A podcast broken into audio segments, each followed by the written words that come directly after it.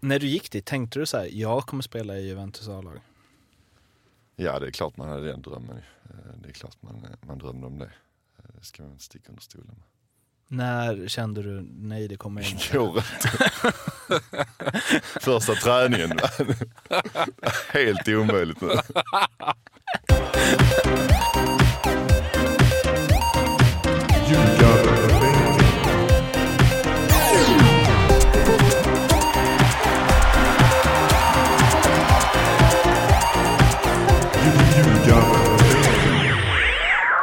säger vi hjärtligt välkomna tillbaka till Ljugarbänkens specialpodd med Andreas Isaksson.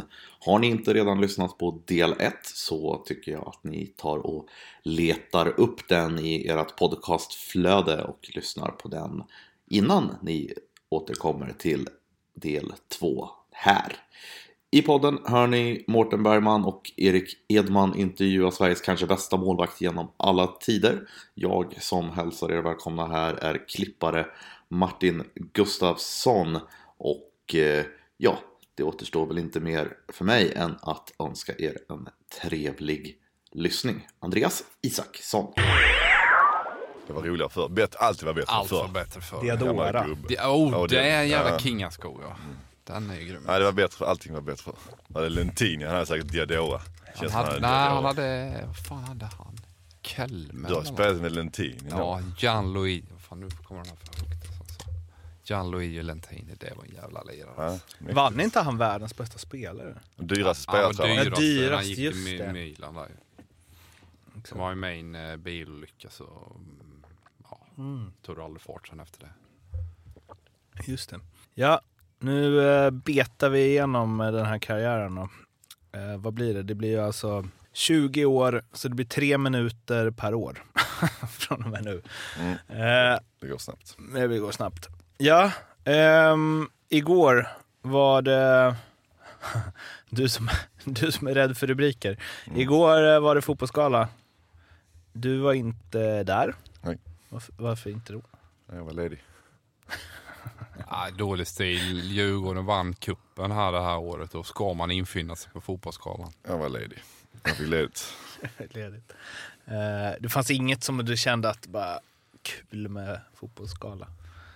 Nej, fotbollsskalan. eh, Nej, sådär. Ja, varit där 15 gånger. Vad tycker du om? Nej, men jag tycker väl det är en trevlig eh, Ja, men grej. eh, Säg nu vad du tycker egentligen. TV4 är sändande bolag. eh, Säg nu vad du jag tycker. tycker att det är jätteroligt att eh, svensk fotboll uppmärksammar sina hjältar på ett fint sätt. Isak skulle definitivt ha närvarat. Det sades inte speciellt mycket om dig. Det sades inte ett ord.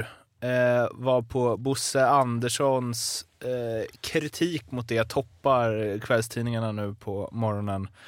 Eh, han säger att det gjorde ont i hjärtat och eh, fattar inte hur det kunde eh, bli så. Vad, vad känner du kring det? Nej, jag känner väl att jag hade min avtackning för, på fotbollsskalan på, för när jag slutade landslaget. Det känns som det, det räckte gott och väl. Nej, men alltså helt ärligt. Sveriges genom tiderna bästa fotbollsmålvakt. Eh, haft en helt sagolik karriär. Det är klart att eh, ett fint litet ord där uppe på scenen eh, hade varit på sin plats, definitivt. Ja, jag är ju objektiv förstås och eh, tycker och tänker inget om något. Men om jag inte skulle vara det så skulle jag, alltså det är ju otroligt hur de kan lyckas med sånt här. Det känns som att det är inte första gången och absolut inte sista. Man blir ju... Åh, jag har aldrig styrt, eh, jag kan knappt styra en hemmafest, men om ni hör det här, ni som arrangerar den här galan, jag finns till förfogande ifall eh, ni känner att ni behöver förstärkning. Tror jag kan bidra med ett och annat.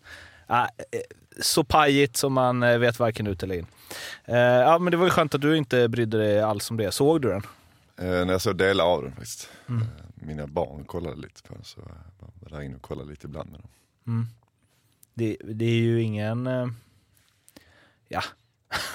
det, det är ju ingen superproduktion överlag. Eller? Vad säger sändande bolag?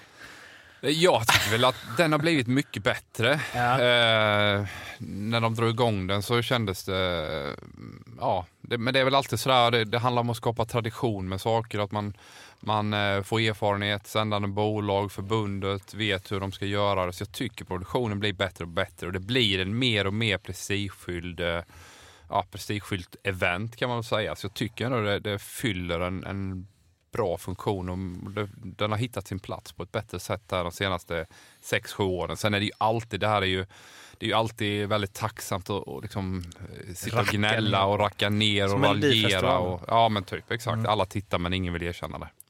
Men alltså, eh, är, du, är, är du på riktigt så jävla så här... eh, Alltså, tänkte du inte... ja, exakt. Trygg tänkte jag säga. Men, eh, men att du inte... Tänkte du inte så här, de kommer i alla fall nämna att jag har lagt av. Efter, alltså va? Du, du måste ju ändå så här, hmm, konstigt att de inte... Eller? Nej, jag såg ju inte hela galan så jag har ingen aning om, om de sa någonting om mig. Men, eh, men nej, det är inget som, som, som jag bryr mig om speciellt mycket faktiskt. Ska jag vara helt ärlig. Okej. Vill du ha, vill du ha denna svar? Nej, men jag tänker att man ändå... innerst inne är jag så sjukt jävla bitter för Nej. att han inte hade eh, Ja, men- två och en halv minuts hyllningsvideo. nej, men jag, fattar, på, jag fattar ju så här att ja, du kanske inte, du behöver inte den bekräftelsen för att du har liksom, som du säger, du har fått hyllningar och så. Men att man ändå så här, nah, men kanske någon skulle, eller? Va? Det bara helt passé, ingen märkte det. Bara, bara försvann. Alltså så här, visst när man lägger av i landslaget, men det finns spelare som lagt av i landslaget, utgår jag ifrån, som sen har lagt av helt, som de ändå så här, du vet, nämnt i någon jävla bildspel eller något. Ja, liksom. kanske, men, men ehm, det känns som när jag slutade landslaget så fokusen försvann lite från, från mig. Vilket är, en, vilket är normalt också egentligen. eh, när, man, när man spelat landslag så länge och sen så avslutar min karriär i, i, här i Sverige. Så det, jag tror jag att det är ganska normalt ändå. Innan vi går in på år eh, för år så, så nämnde du eh, tidigare att eh, du har känt eh, men att du alltid haft väldigt hög press på dig själv men också att du känt hög press utifrån. Alltså mycket lät det som på grund av hur din karriär starta, startade. Vart man liksom satte ribban kanske eh, utifrån att du liksom gick till Juventus så tidigt. Hur eh, ja, men du tryckte på att, här, att han är mentalt stark och så. Men har det varit, eh, har du kämpat med det? Den mentala styrkan? Alltså byggt upp den successivt eller liksom? Det, det vet jag inte. Jag vet inte riktigt vad jag ska svara där faktiskt. Utan, eh, Men att du känner hög press? Ja, alltså du har ju ändå presterat under hög press. ja, det har jag väl gjort. Eh, Men man har kanske känt för mycket press. Kanske för mycket liksom. Men tror du inte det är någonting som har lyft dig då? Även om det, alltså jag kan ju känna själv att det, det är jobbigt att ha press på sig. Det är, det är tufft att liksom känna förväntningar. Men så som jag ändå, liksom, när man, man summerar framförallt landslagskarriären, så har han ju varit som bäst när det gällt som mest. Mm. Eh, du har liksom situationer då det inte var så mycket speltid och ändå går in i ett mästerskap och liksom mer eller mindre har jag spikat den fullständigt. Eh, så jag tänker att även om du känner att det har varit jävligt jobbigt, vilket jag förstår, så har det ändå lyft dig. Ja, kanske. På ett sätt. På ett sätt, ja. På ett sätt tror jag att det har varit också att kanske haft för höga förväntningar på mig själv också. Det är så jag, det är så jag känner i alla fall. Men samtidigt så förstår jag vad du menar när det väl liksom stora matcherna så här, liksom, då har jag ju alltid lyckats prestera på utsatt nivå liksom. På vilket sätt menar du då att det har eh, att det varit för höga förväntningar? Är det att du så här, inte varit nöjd över saker som du borde varit nöjd över? Ja, Liksom. kanske. Kanske att jag liksom, när jag har gjort en okej match, har alltid liksom, jag alltid velat bättre, alltså alltid velat haft perfekt liksom. Alltid göra den perfekta matchen, alltid liksom. Då kanske man börjar fundera lite för mycket på sin kapacitet och om man verkligen är så bra som, som man tror att man är.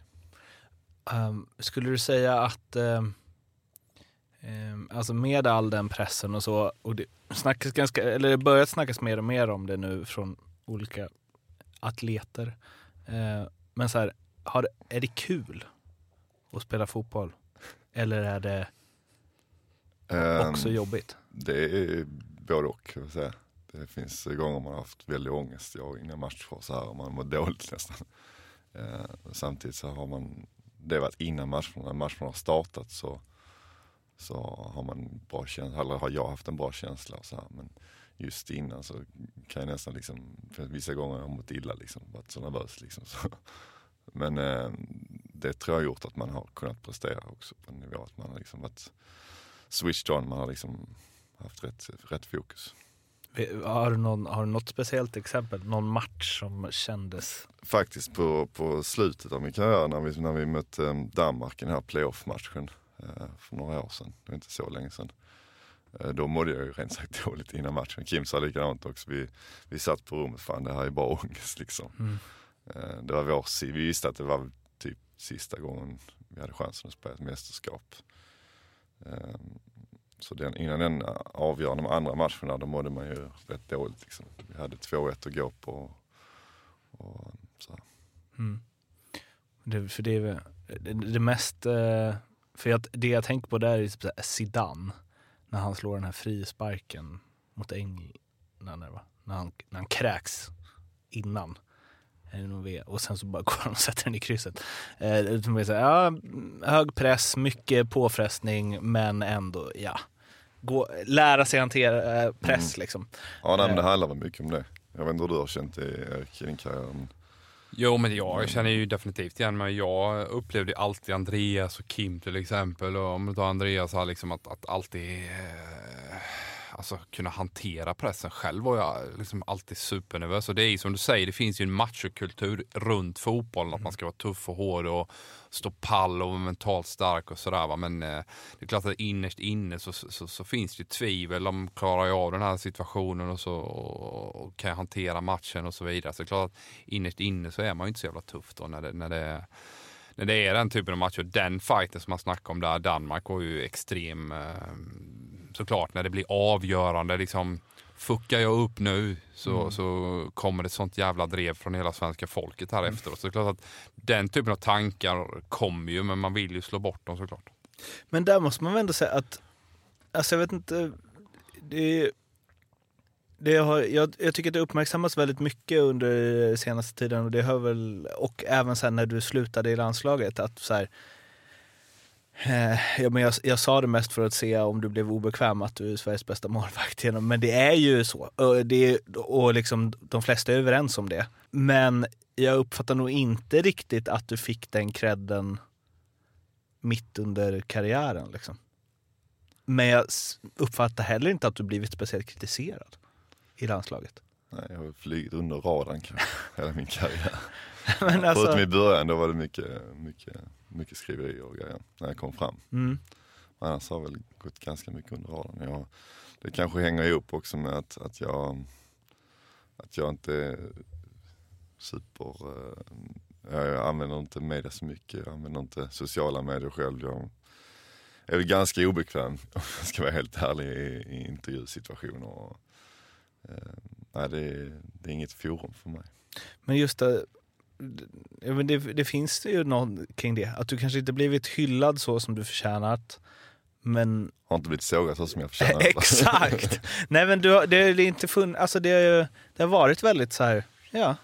Alla, alla är nöjda med så här, ja han gör det bra där liksom. Du har, all, du liksom, du har aldrig blivit syndabock i landslaget eller? Eller, eller missar jag något? Nej definitivt inte kan man liksom hoppa tillbaka? Har du gjort någon riktig jävla groda i landslaget Isak? Någon har jag väl gjort. Men... Ja men du kan inte själv komma på någon ju. Har du gjort För det är någon... ändå 133 matcher. Ja. Har du gjort? Det är klart, det är klart jag har gjort.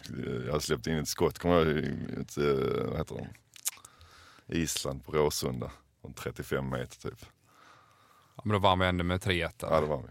Jag kommer inte ihåg. Eh, nej. Det vi är inne på nu så här, har du gjort en enda dålig landskamp? Det är klart jag har gjort det. Alltså Thomas Ravelli säger ju själv att han inte har gjort en enda dålig. Så att, uh... Nej, det är klart att jag har gjort dålig landskamp, det är klart att jag har gjort det. Men kanske inte, jag kanske haft turen att inte göra något avgörande misstag i ett viktigt läge. Ja. Eller skickligheten. Ja. Ja. Du, du står för dig Om vi börjar, vi ska gå igenom lite hela din karriär, men vi börjar där det eh, slutade. Hemkomsten till Djurgården. Mm. Och eh, den tid det blev där. Hur ser du på den? Nej, det var otroligt kul att få komma tillbaka och avsluta liksom, karriären där man på ett sätt började. Även om jag började i Trelleborg så var det ändå i Djurgården som karriären riktigt kickade igång. Liksom. Eh, så det var otroligt kul att få komma tillbaka till Djurgården. Och, och, ehm, nu lyckas vi, kanske inte superbra i år eh, i Allsvenskan, men vi tog ett cupguld och förra året kom vi trea. Och, och så här, det var den bästa säsongen på väldigt länge för Djurgården. Ehm, sen så detta året har väl inte varit någon höjdare, varken för mig eller för laget. Så, förutom cupguldet då. Så, så det var väl lite tråkigt att det blev ett sånt sista år. Men, men ehm, eh, i helheten är jag väldigt nöjd att få komma tillbaka till Djurgården. Var det en del av en eh, plan eller något du ville eller hände det bara? Uh, nej men det var väl så att jag var väl ganska trött på det i Turkiet sista året där och tyckte det var sådär roligt med fotboll. Och så jag kände att, att uh, jag var inte sugen på att flytta vidare ut i Europa. Uh, och då fanns det bara ett alternativ för mig tycker jag och det var att spela i Djurgården. Och då, då, ringde jag och frågade om jag, om jag, om Bosse om det, eller jag ringde inte och frågade utan Bosse ringde mig en, en gång en annan grej. Och, angående en annan spelare som jag har spelat med och, och, och ville fråga så frågade jag honom om, om de var sugna på att ta hem mig igen. Mm, blev han förvånad? Ja, lite grann.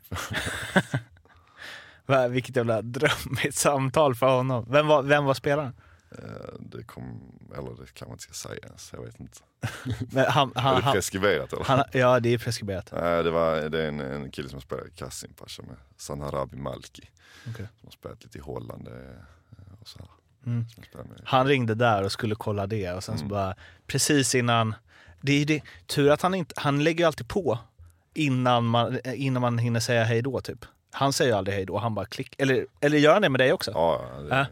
För att, eh, tur att han inte gjorde det där. Nej, det var, jag fick säga det snabbt innan han klickade. Du bara, äh, vänta, äh, äh, Bosse, Bosse, Bosse, Bosse, snabbt eh, Ni behöver ingen målvakt så.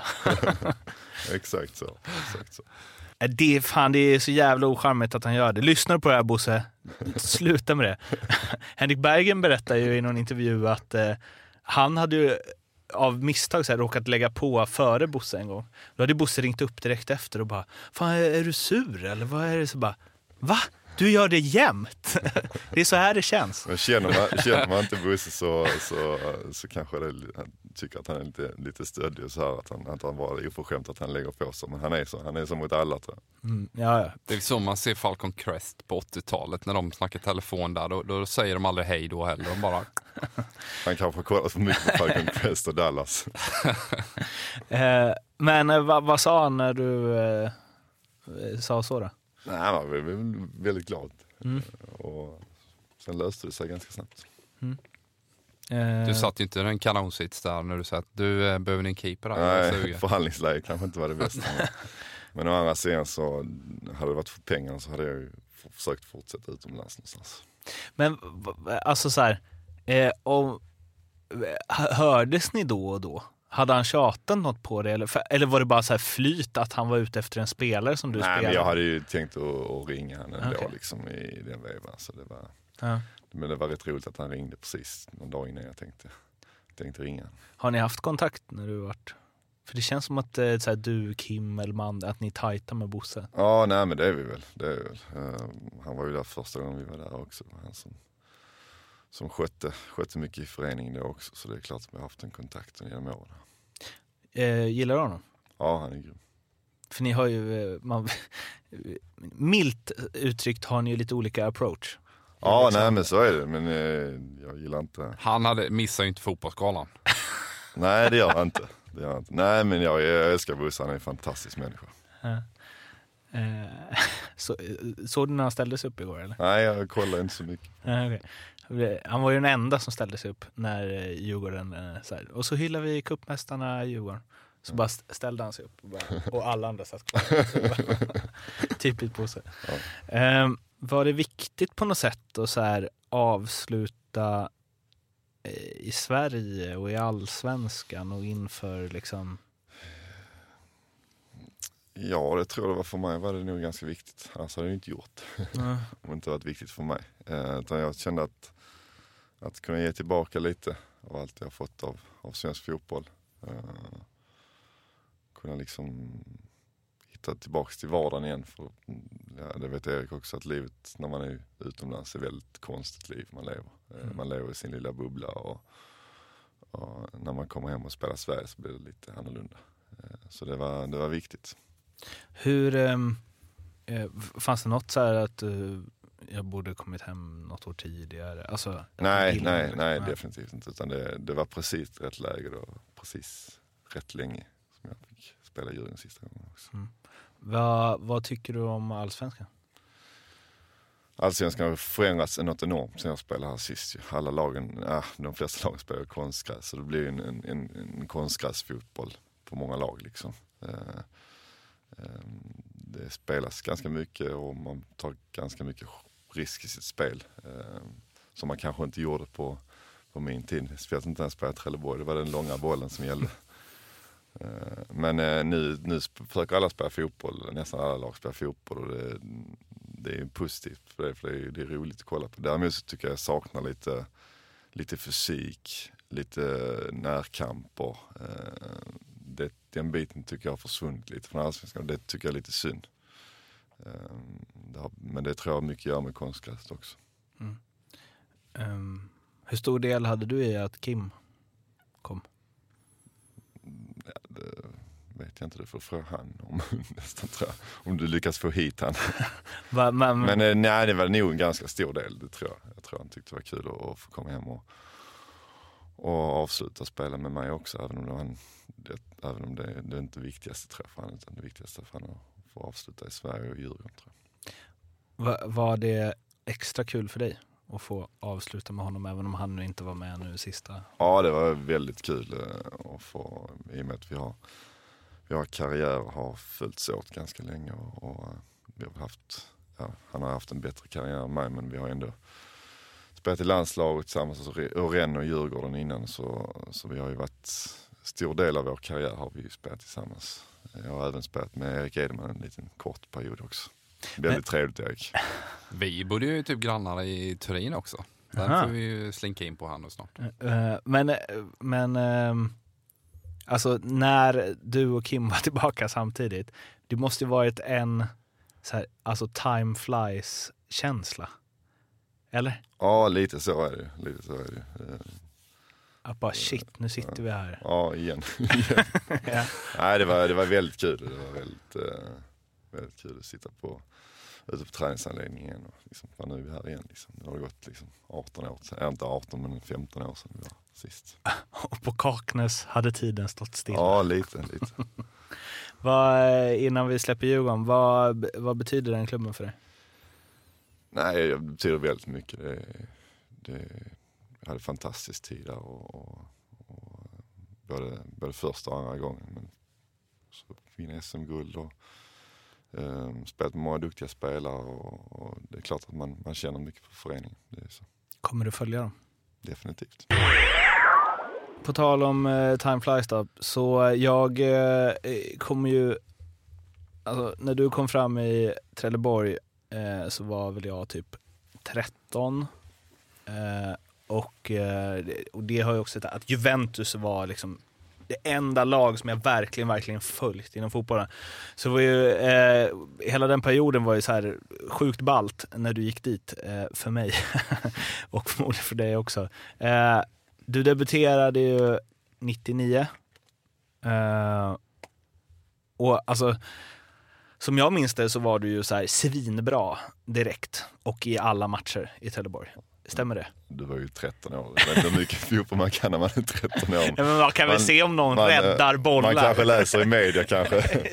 Eh, nej men det är klart att det var, jag hade en fantastisk liksom, tio matcher liksom, som gick jättebra. Allting bara flöt på liksom. Man, I zonen om man säger så. Eh, sen så kanske jag inte var så bra som jag trodde att jag var heller. men det är en annan sak. Men det, jag fick en häftig start på min karriär liksom från ingenstans egentligen. Jag har ju spelat pojklandslaget och så här men, men jag har ju aldrig spelat seniorfotboll innan och, och helt plötsligt så, så stod jag i Juventus efter några månader i Trelleborg. Så det var liksom, det var en enorm start på karriären. Liksom. Hur, alltså, hur gick det till? Ringde de en dag och bara tja? Nej, jag, jag hade ju ingen agent när jag började spela i, i, i, eh, vad heter det, i Trelleborg, när jag började spela A-laget liksom och fick spela matcher. Då hade jag ingen agent. Då var jag 17. Det, nu, nu för tiden så har väl de agenterna, de är 14 år liksom. Eh, vilket, jag, vilket jag ja. tycker är helt sjukt. Eh, men eh, i alla fall så jag hade ingen agent och sen så eh, började ringa lite folk efter några matcher liksom. Och, ja, alla möjliga konstiga personer hem på hemtelefon. Man är ju knappt någon mo- mo- mobil då liksom. Utan det var ju, jag fick ringa hem till mamma och pappa ringde de till. Eh, Så det var, ja, i alla fall min pappa sa, nej men det här går liksom inte, vi måste nog ha en agent liksom till det. För att det, ja, det, det kommer bli kanske lite jobbigt. Så, så han tog tag, i, han kände någon eh, som kände Roger helt enkelt. Eh, Så, så fick jag inte kontakt med Roger Ljung och eh, sen hjälpte han mig med det. Har du haft honom all the Ja, way? jag har haft det hela vägen.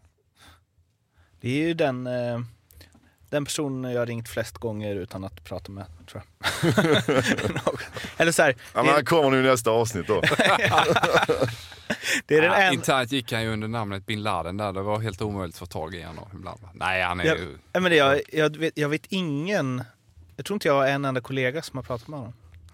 Nej, men han har, ju, han har ju en helt annan approach eh, utåt det är inte än vad. Hassan Settinkaja och Patrik Mörker de har som smäller upp grejer på Twitter och, och liksom promotar hela tiden. Roger har ju valt helt tvärtom linje. Han vill ha tyst och lugn och ro och jag tycker att det är mer klädsamt om jag ska vara ärlig. Men sen så förstår jag ju liksom lite dagens eh, ja, klimat, fotbollsklimat där, där man hela tiden måste hävda sig och måste tala om hur jävla duktig man är. Roger har ju valt precis an, eh, tvärtom där liksom.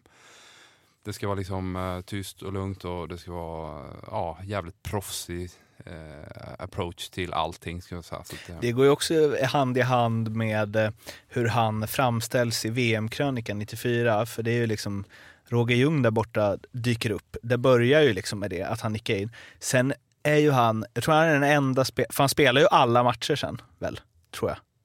Jag vet inte om han var med i bronsmatchen, jag tror han var avstängd då. Ah, Okej, men fram till...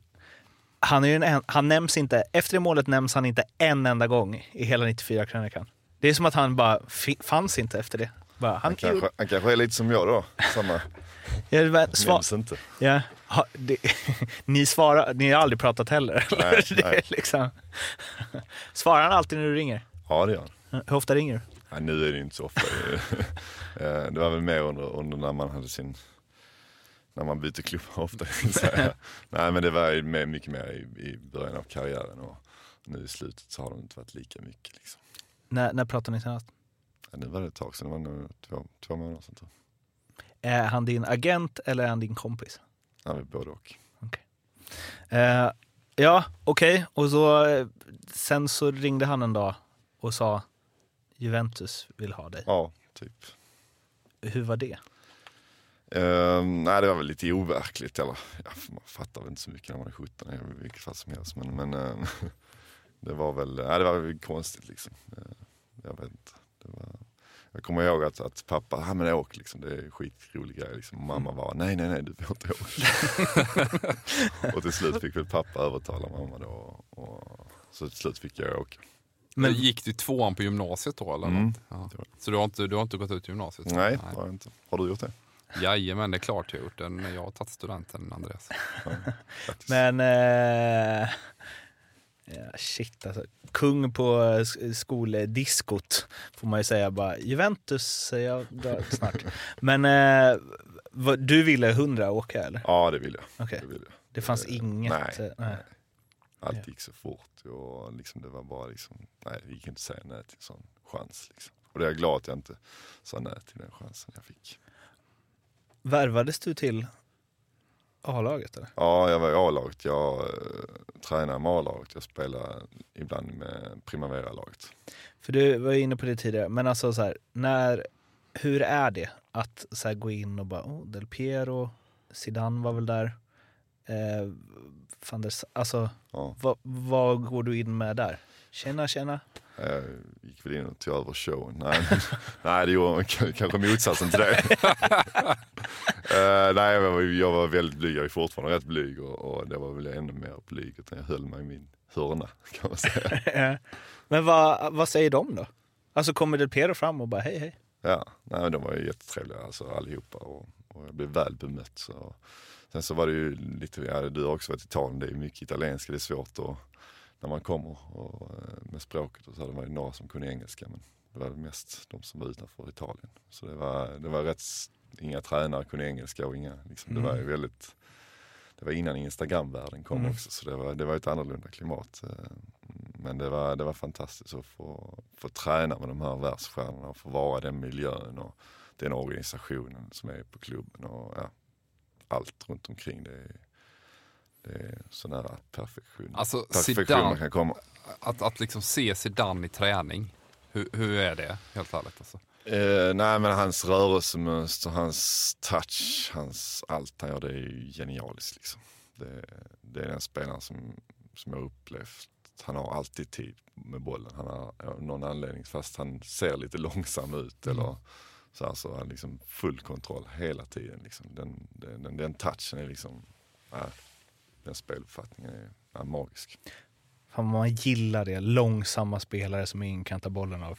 Det är det, jag kan liksom, Jag tror inte han var långsam, men han såg ganska långsam ut. Men, men eh, just den här totala kontrollen är imponerande. för det finns ju någon så här, man, jag, jag, var, jag såg också långsam ut, men man tog bollen av mig. Det var där det skilde oss åt. Eh, Men vad... eh, menar, det fanns det inget hos dig som var liksom, tänk om jag inte klarar det här? Alltså för det är ju ändå... Jo, det är klart man har tvivlat. Liksom. Det är klart man har gjort det många gånger under sin karriär tror jag. Ja men just där, 17 kommer in i det som kanske är världens bästa lag. Och du ska, alltså, så här, om du hade släppt in de 20 första skotten första träningen, hade inte det varit, alltså, eller kör, körde du bara? Nej, men jag körde nog mest bara, det tror jag. Ehm, Ja, jag vet inte vad jag ska svara riktigt. Men, Nej, kunde det du gapa liksom- på så här, vad, vad, vad hade du? Nej, det jag kanske inte skrek till sin första träning.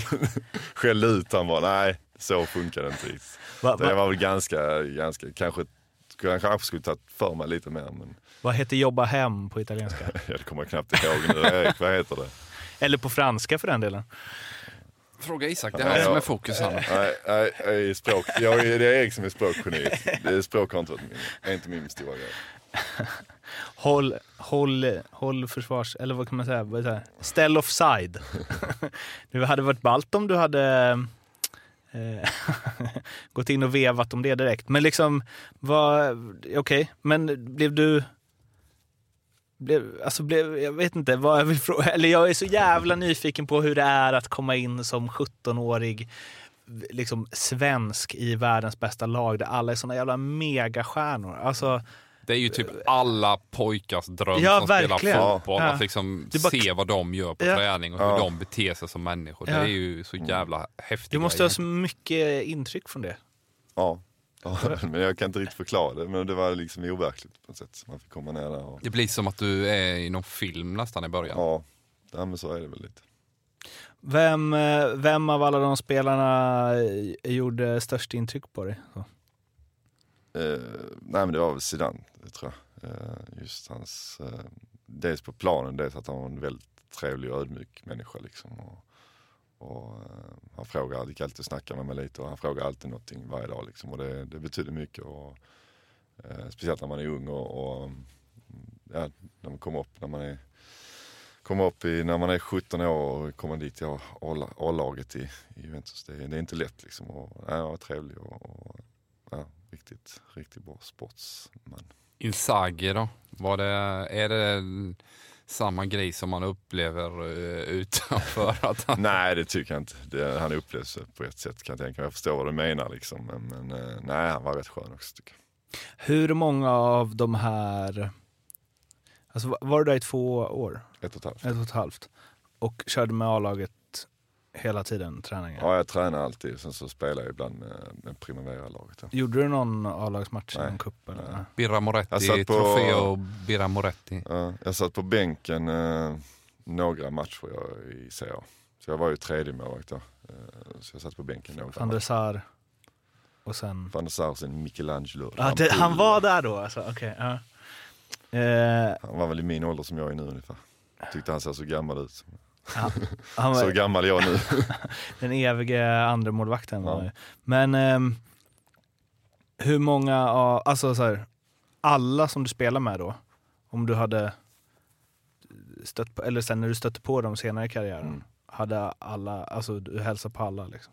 Det tror jag. Sen Ja, så kanske ja. inte de hade hälsat tillbaka, det vet jag inte. Nej, men är, du har ändå en hyfsat tajt relation med van der Sar och i Ja. samband med den matchen när vi mötte Holland i EM 2004 så surrade ni och sådär liksom. Han eh, var ju också liksom en, en bra person att ha runt omkring sig. Sen är det ju en holländare som är lite speciella men eh, Nej men fan det var ju väldigt bra att han var där också när jag, när jag skrev på för, för Juventus. Att han var där som kunde prata engelska liksom med och, och eh, han var ju liksom, han hjälpte mig mycket på träningar och, och utanför också. Väldigt, väldigt skönt att ha han där också. När du gick dit, tänkte du så här, jag kommer spela i Juventus A-lag? Ja det är klart man hade den drömmen. Eh, Det är klart man, man drömde om det. Eh, Det ska man inte sticka under stolen med. När kände du, nej det kommer jag inte? Går inte. Första träningen. Helt omöjligt nu. Eh, nej men det, det, alltså, den drömmen hade jag väl fortfarande när, jag- när jag spelade, när jag kom tillbaka till Djurgården. Alltså, man har ju alltid en dröm liksom att få komma till de bästa lagen. Liksom. Det har man haft ganska länge i karriären. Sen så har man kanske insett det i, eh, längre tiden har gått att det kommer nog kanske inte hända. Du, ehm, eh, var du på lån till Djurgården? Nej. Du, de här var det. Ja. Eh, hur, med, vilket, med vilken Nej, jag känsla? ville, förlåt jag ska avbryta, men jag vill inte in i den här eh, italienska lånekarusellen. Nej. Fast det, den, eh, och det var Pax Roger väldigt bra där och avrådde mig till också. För det, den kan vara väldigt tuff. Erik, du vet hur det, hur det går till också i, i de italienska klubbarna. Man skickar spelare hit och dit. Och, nu är det kanske lite annorlunda, men jag tror att i olika klubbar kunna äga en samma spelare liksom samtidigt. Så här, och det var väldigt märkligt ett tag i Italien. Var ehm, lä- lämnade du Juventus för Djurgården med känslan så att jag ska tillbaks till den nivån? Eller var det, var det liksom Ja, var det en tröskel som du snubblade över där som du kände bara, uff, det är en motgång eller var det liksom? Nej men som jag nämnde innan så hade, man ju, hade jag fortfarande drömmen liksom Mm. att att spela i världens, eh, de, värsta, de bästa lagen i världen. Så, Mm. Så det, den drömmen hade jag ett tag i min karriär. Sen så, som jag sa i slutet så insåg man väl mer att det här kommer kanske inte gå. Ehm, innan vi lämnar Juventus, eh, Erik har eh, antecknat här, De- Delia Falco. vi hade ju en, eh, en mäklare där som fixade i, eller, vad heter det, i, eh, Andreas lägenhet här. Hon hjälpte mig också. Mhm. Eh, Var hon en... en mycket kar- eh, karaktärstark eh, kvinna som eh, ja, ville gå på dejt med mig. Ja, jag, hade, jag hade ju ett gott öga för Erik då. Långt blonder, sönderblonderat hår liksom. Hon var väldigt förtjust i Erik. Nej, grejen han hånar mig hela tiden. Eh, och, och Roger hånar mig också hela tiden. Marcus Lantz var med mig i Turin. Vi bodde bara 100 meter ifrån varandra, jag och Aha, Isak okej. faktiskt. På via Philadelphia. Hon var nöjd med att hon har lyckats kränga två risiga lägenheter i utkanten av Turin till två dumma svenskar. Hade du en lite finare lägenhet eller?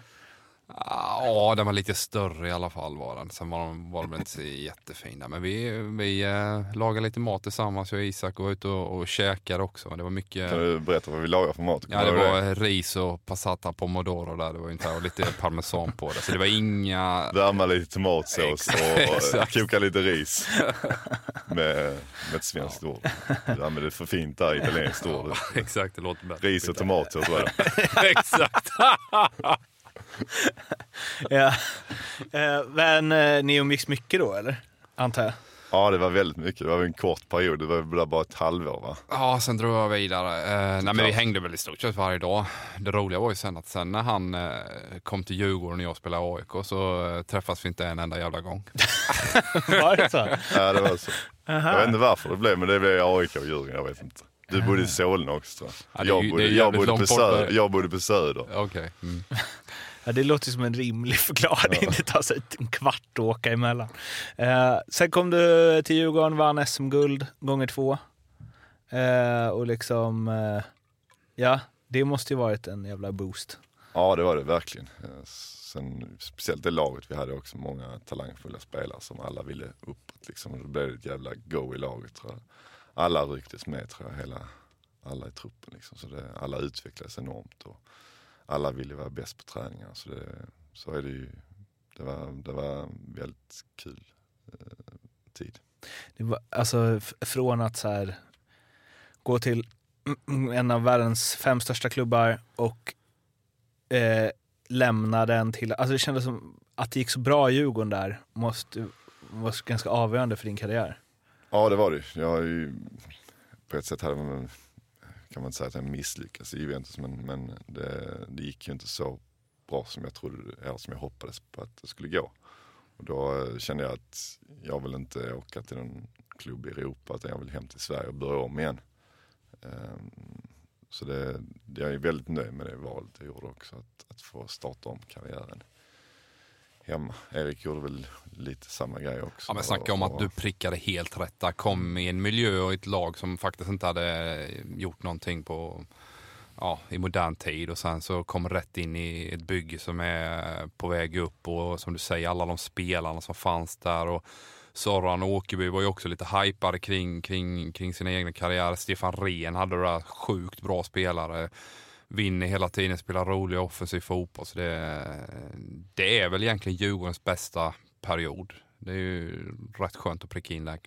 Ja det gäller att ha lite flyt också. Det, som jag sa när vi, när vi kom dit så var det ett jävligt bra lag liksom. Och, och sen så blev det bara bättre och bättre sen när jag kom liksom. Så jag kom ju, när de precis hade gått upp i Allsvenskan då 2000. De gick upp 2000 och jag kom 2001 på, på, på vintern där. Så, det, vi kom tvåa första året i, som, när de gick upp kom tvåa direkt. Kom vi tvåa direkt. Så det var, det var häftigt att få vara med på den resan liksom. Eh, så det, det ångrar jag definitivt inte den flytten. Vad valde du mellan? Det var inte bara Djurgården som ville ha det antar jag. Nej, det var väl kanske Eriks Karlsruhe kanske som han var i. Nej, jag vet inte. Det var väl typ någon, eh, någon CB eller något sånt där. eh, Det var lite sådana grejer. Men inga Eh, svenska tyska, tyska andra ligan kanske. Eh, nej, inga svenska lag förutom, eh, förutom Djurgården. Nej. Mm. Eh, Fanns det något hos dig då som du, nu, alltså det är så länge sedan, men som, som alltså, du lämnade som en, liksom, det största målvaktslöftet eh, Sverige sett på sjukt länge. Eh, och sen så bara försvinner spelare, liksom, sitter på bänken, tränar med Juventus A-lag, ingen ser dig spela här hemma. Eh, var du helt säker på att du skulle så här, jag kommer gå in i Djurgården och vara lika bra, eller vara liksom seriens bästa målvakt? Nej, men jag hade väl en stark tro på, på, min, egen, på min egen kapacitet. Eh, Det hade jag väl. Eh, Så det, jag var ganska tjurig och jag tränade hårt. Och det, liksom det, målet var ganska klart att jag skulle spela liksom, eh, för mig själv. var liksom det enda som gällde. Så det, det hade jag nog. Jag hade liksom väldigt målinriktad var jag. Och ändå Rami Shaban han petade också. Ska man Ja, komma ihåg. just det. Mm. Ja, det var jag. Som, jag som eh, hade en hyfsad resa sen själv. ju. ja, och Dembo var också där som spelade många år i Djurgården också. Så vi var ju tre duktiga målvakter på samma gång också. Dembo. Eh, det- Alltså, Dembo och Rami Shaban, det är nästan van der Sar, eh, Rampulla-klass. Alltså på vad det väcker för känslor inom mig. Och hur mycket frågor jag har om hur det är att hänga med Dembo. Eh, var ni bra kompisar eller? Ja, han är jätteskön. Ja. Jävla duo. Du och Dembo. Ja, exakt. Eh, sen blev det Ren. Hur var det? Nej, det var grymt att få, få, få komma till, till Rennes. Eh, också ett, ett lag som många duktiga fotbollsspelare och väldigt många unga duktiga fotbollsspelare. Eh, vi hade ett bra lag och vi kom, vi kom på en bra placering också. Vi kom fyra eller om vi kom femma, sexa, jag vet inte. Jag kommer ihåg. Vi var någonstans där i alla fall. Du var inte där, du var, kom andra året Erik va? Eh, men det var också en, grym period. Eh, Hur var det? Ersatte Peter Käck som Kim lirade med där ett halvår. Kim var väl där Mm. ett halvår innan Käck lämnade. Och då Mm. Kim sålde väl in det så pass bra till, till Laszlo då, tränaren och eh, Pierre Drossi som var sportchef på den tiden att eh, du, det finns en rätt hyfsad eh, keeper i mitt gamla gäng. Vi kanske ska testa honom. Var det så? jag vet inte, får jag Kim? Om du får hit, om du får hit du vet väl? Vad... Nej, du får fråga Kim. Okej, det var så alltså. Jag vet faktiskt Ja, men. Kim gjorde ju braksuccé där direkt Ja. kan man väl säga. Det är klart att eh, helt plötsligt så, så började han lyssna. Fan det där svenska spåret är nog inte så tokigt. Vi kanske skulle åka upp och titta lite på andra spelare också. Och där var du helt redo eller? Att ta det steget? Ja, det var jag. Det var jag. jag kände att det var dags att, att flytta från Djurgården också. Jag hade ju, hade ju börjat spela i, i A-landslaget då också, ordinarie. Så det, det kändes, eh, det var läge att dra vidare. Där blev det en, två säsonger. Stämmer det? Det stämmer. Eh, och sen City eh, under Svennis. Eh, alltså hur... Eh, Ja, det var inte, först var det Stuart Pearce som var Ja, tränare när jag kom Mm. första året. Hur var det där att så här, eh, ja men det, för det gick ju bra i den. Eh, Mm. Och liksom ta steget till, eh, till Premier League. Alltså hur tänkte du i den delen av din karriär? Nej men det var väl ganska naturligt. Man vill ju, jag ville ju vidare och, och till en bättre liga. Och, Sen var du så sjukt jävla trött på Frankrike också därför trött på, på fransmän.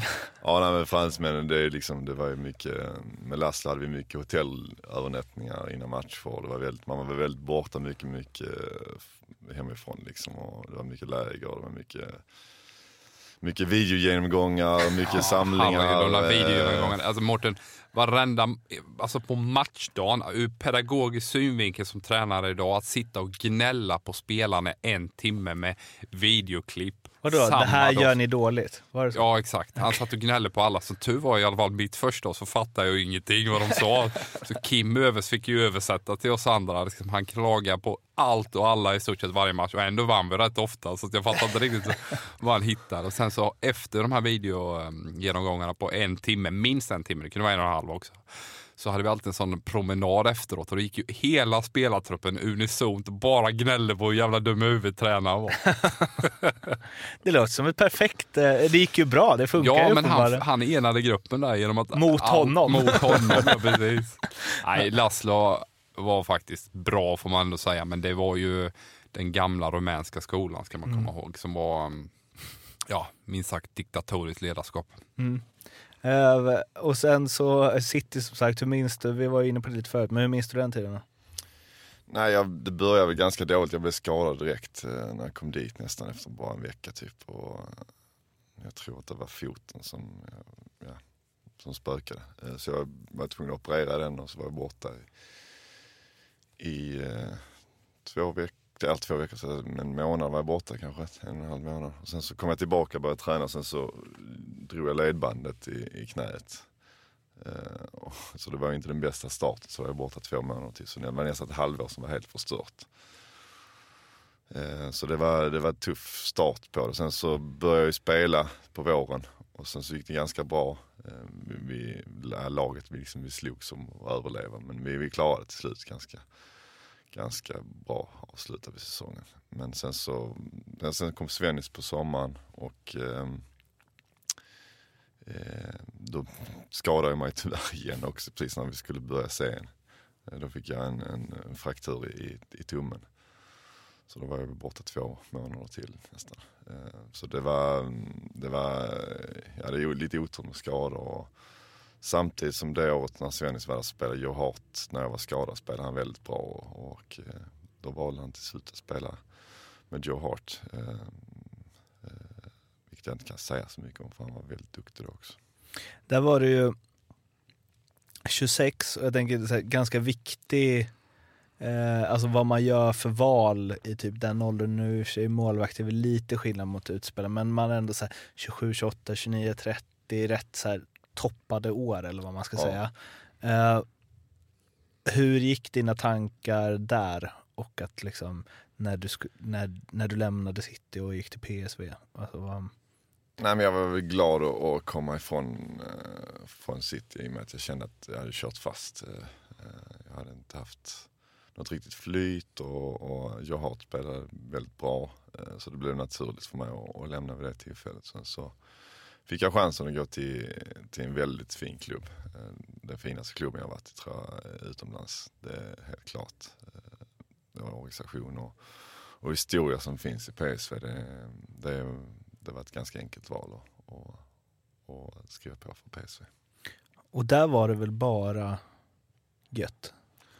Ja, det var väl ganska bra. Första året hade vi lite tufft. De hade vunnit eh, året eh, innan jag, innan jag kom dit. Sen så hade vi ett ganska risigt år eh, det året jag var där. Vi, vi slutade fyra tror jag, trea, fyra. Vilket är ju dåligt för, för att vara PSV.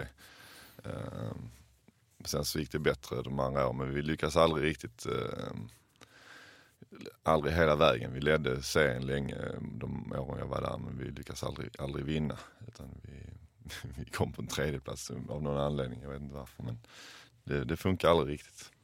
Hur, hur var eh, holländska fotbollen där? För det är ju eh, men det är många, många spelare som gick från allsvenskan där ett tag och typ gjorde mer mål i Holland än vad de gjorde i allsvenskan. Mm, det var Eller- väldigt, eh, väldigt öppen liga. Hur är det som keeper? Ja, det kan vara lite frustrerande ibland. det, det satsades väldigt mycket på offensivt och, och eh, det var mycket man-man-spel liksom. Så gjorde du din gubbe så kunde du liksom, jag har sett Granqvist har gjort något mål i, i Groningen när han lurar av sin forward, sen glider han igenom hela laget och lägger in den. Eller? Vad säger du Erik? Ja, nej, men det är ju som eh, när Moses öppnar eh, Röda havet där och bara, det bara går rakt igenom. Liksom. Så det, Vilken jävla Simon Bank referens det var. Men eh, eh, för eh, Mattias Florén spelade ju i Groningen, tror jag. Han berättade för mig en gång att eh, just det här det individuella i det, att när man, när man satt på eh, videogenomgångar efter eh, så så sa han bara, en annan jagade liksom bollen hela vägen till mållinjen för att försöka förhindra ett mål.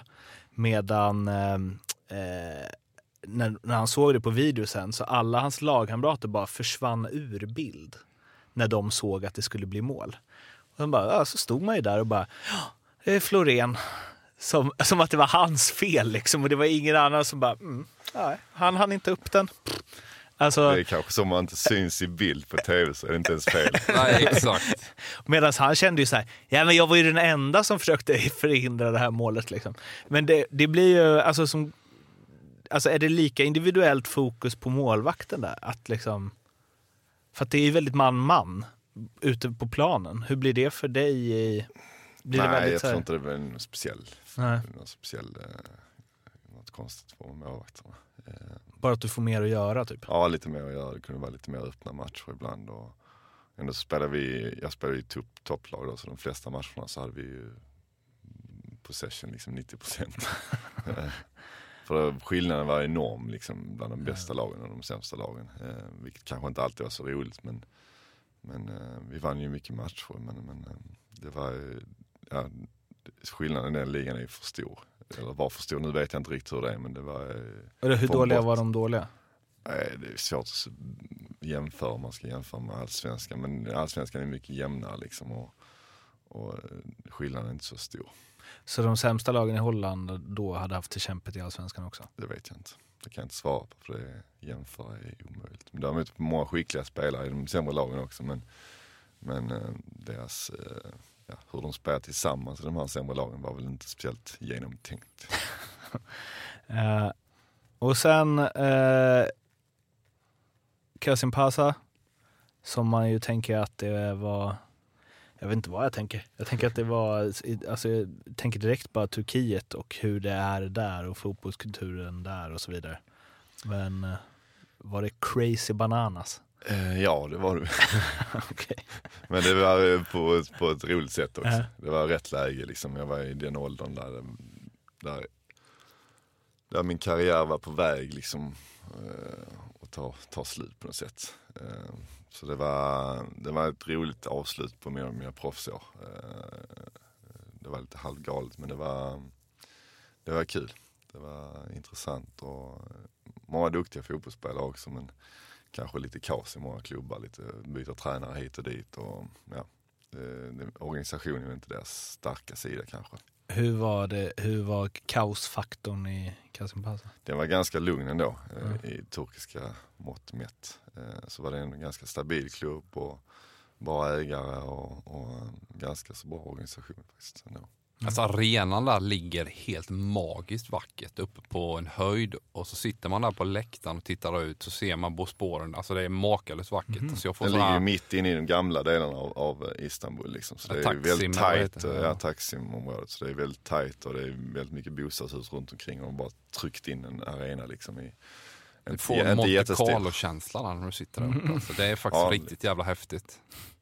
Alltså, eh, när man kollar på den truppen då, i alla fall eh, sista året, så ja, jag är lite som du, jag är inte så fotbollsintresserad. Eh, men, Ändå har du en fotbollspodd. Ja, men jag är intresserad av människor.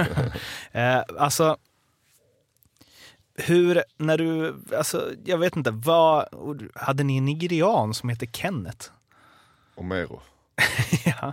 Omero. Ja. Ja, Chelsea. Vad sa du? Chelsea. Är ni Chelsea? Lån. från Jaha, Chelsea Han har lån. lån. Ja. Han liksom, de har väl, Chelsea har väl 30 spelare som är på en lån från Chelsea.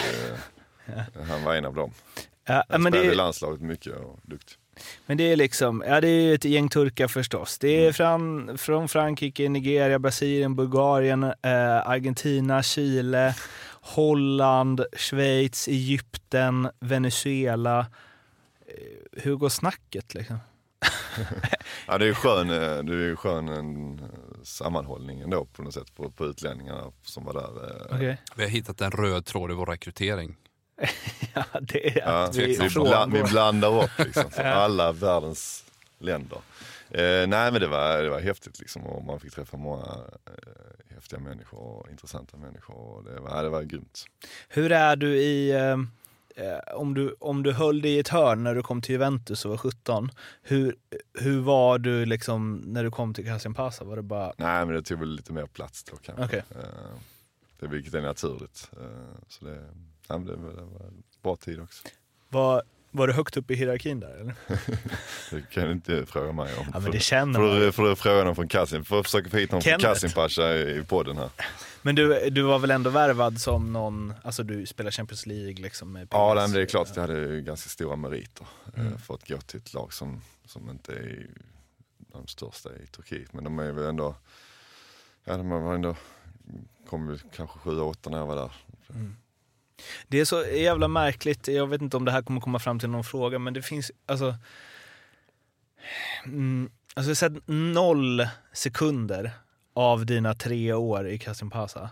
Jag har ingen aning, alltså det är verkligen i periferin, det är någon jävla låtsasvärld där borta liksom.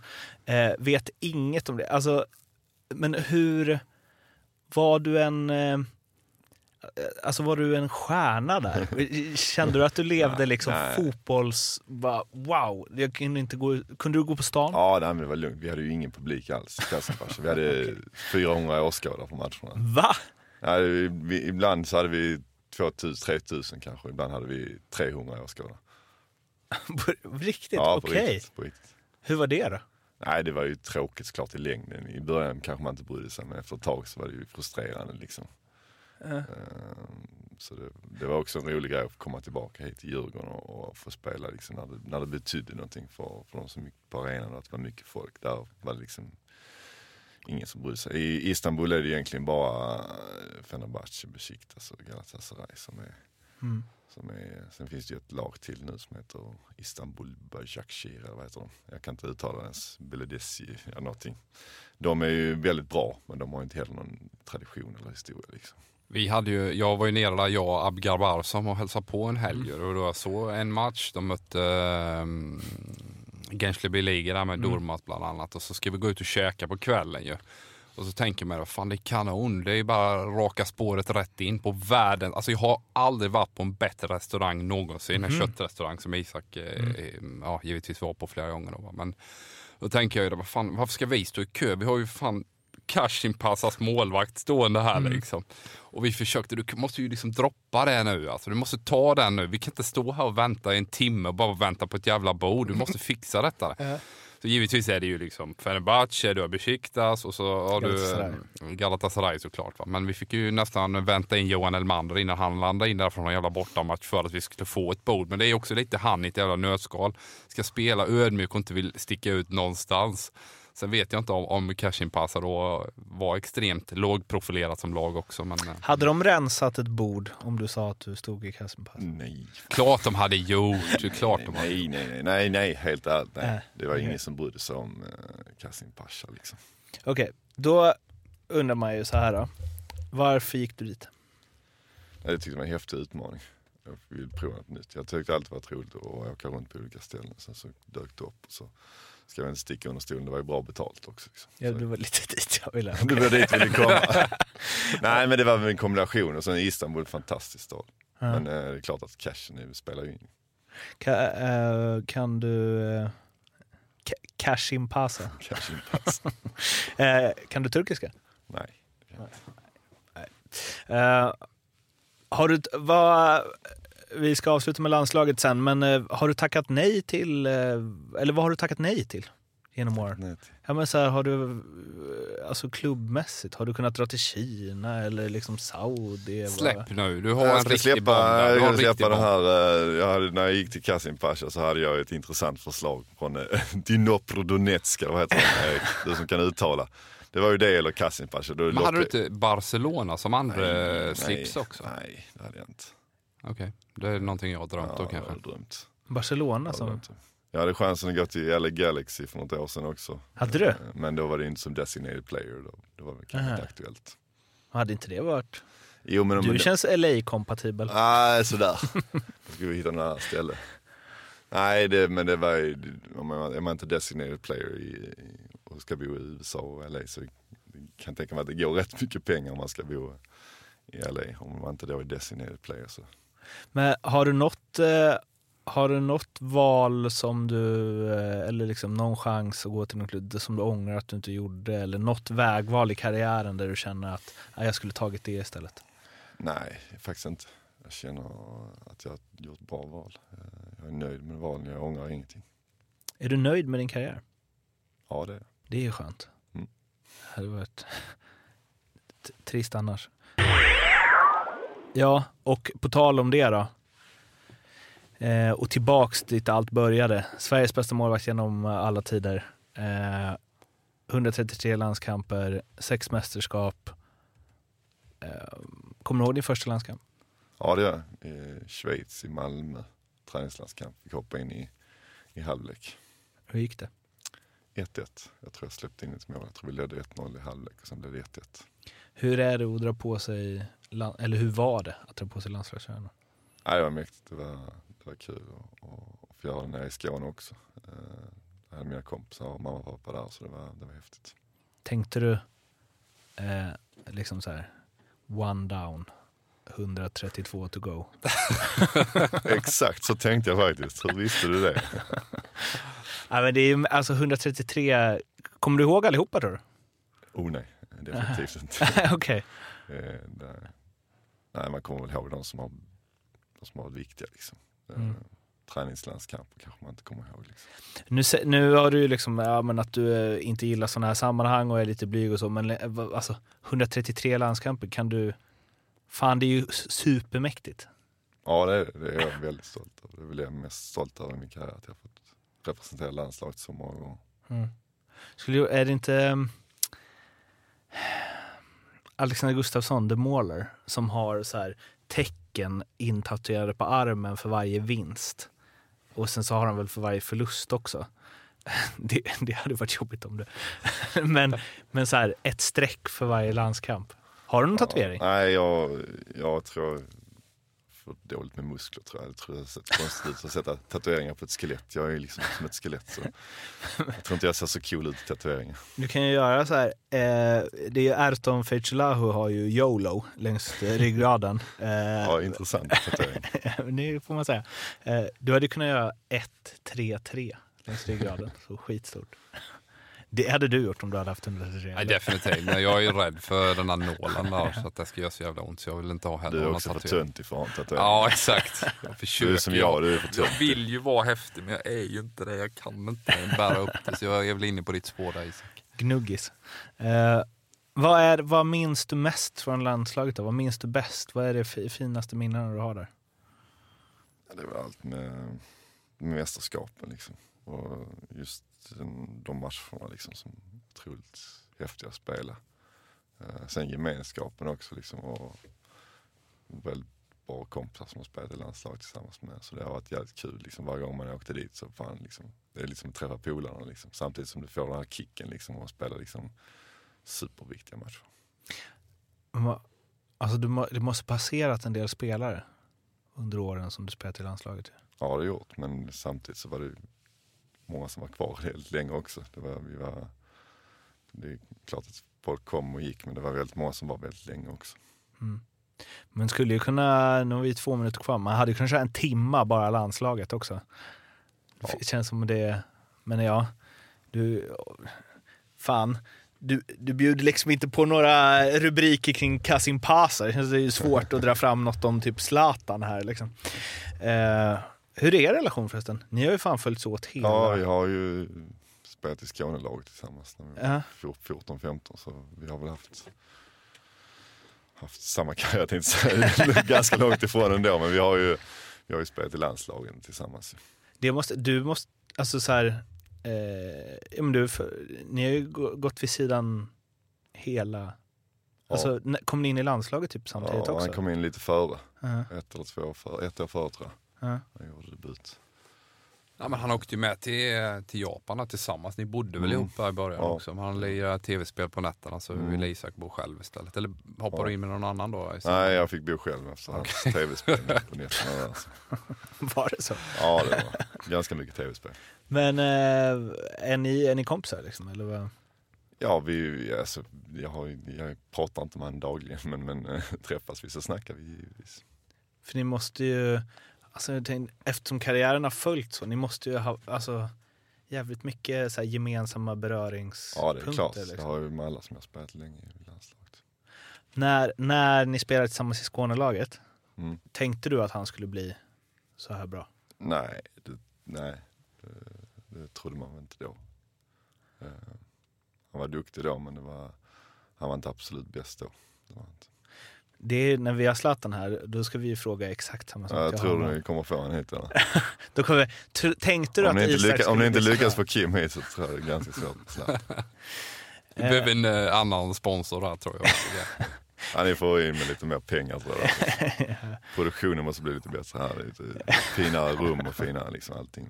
Ja, det blir liksom, studion kommer bli större och större. För. Ja. Eh, va, hur eh, gick det här då, tycker du? Nej men jag tyckte det var bra. Jag, ni vaggade in mig i en falsk säkerhet. Sen så har jag sagt något som jag inte borde sagt kanske. Nej, det har du absolut Ah, jag tycker du har räddat, eh, precis som på plan, du har räddat upp det varje gång. Har vi något mer eller? Vi har väldigt mycket mer men vi har ingen mer tid. Ja. Vad hade du, om du hade fått ställa en fråga som han inte hinner svara på, vilken hade det varit? Oh, ställde du mig på pottkanten här. Nej men det är klart att det ha- hade ju varit jäkligt kul att grotta ner sig ännu mer med landslag till exempel. Får vi köra nästa gång. Eh, någonstans har jag varit med om så otroligt mycket. Sex mästerskap, det skojar man fan inte bort. Eh, och det är klart det finns hur mycket stories som helst kring det och förberedelser. och sådana bitar som jag som fotbollsnörd givetvis hade velat eh, grotta i kanske. Men eh, du som journalist och inte så fotbollsintresserad eh, skit i kanske. Men eh, när du saknar eh, medieuppmärksamheten om sisådär ett år eller så, då vet du. Då är det bara att dra ett sms så kör vi två timmar till. Ringa Edman och kör igen. Det låter bra. Det låter bra. Du, eh, Andreas, tusen tack för att du ville komma hit. Tack för att jag fick komma. Och ni vet var ni följer oss. Det är ju eh, Instagram, Twitter, Facebook. Alla de eh, plattformar som Andreas Isaksson inte använder kan ni hitta Ljugarbänken på.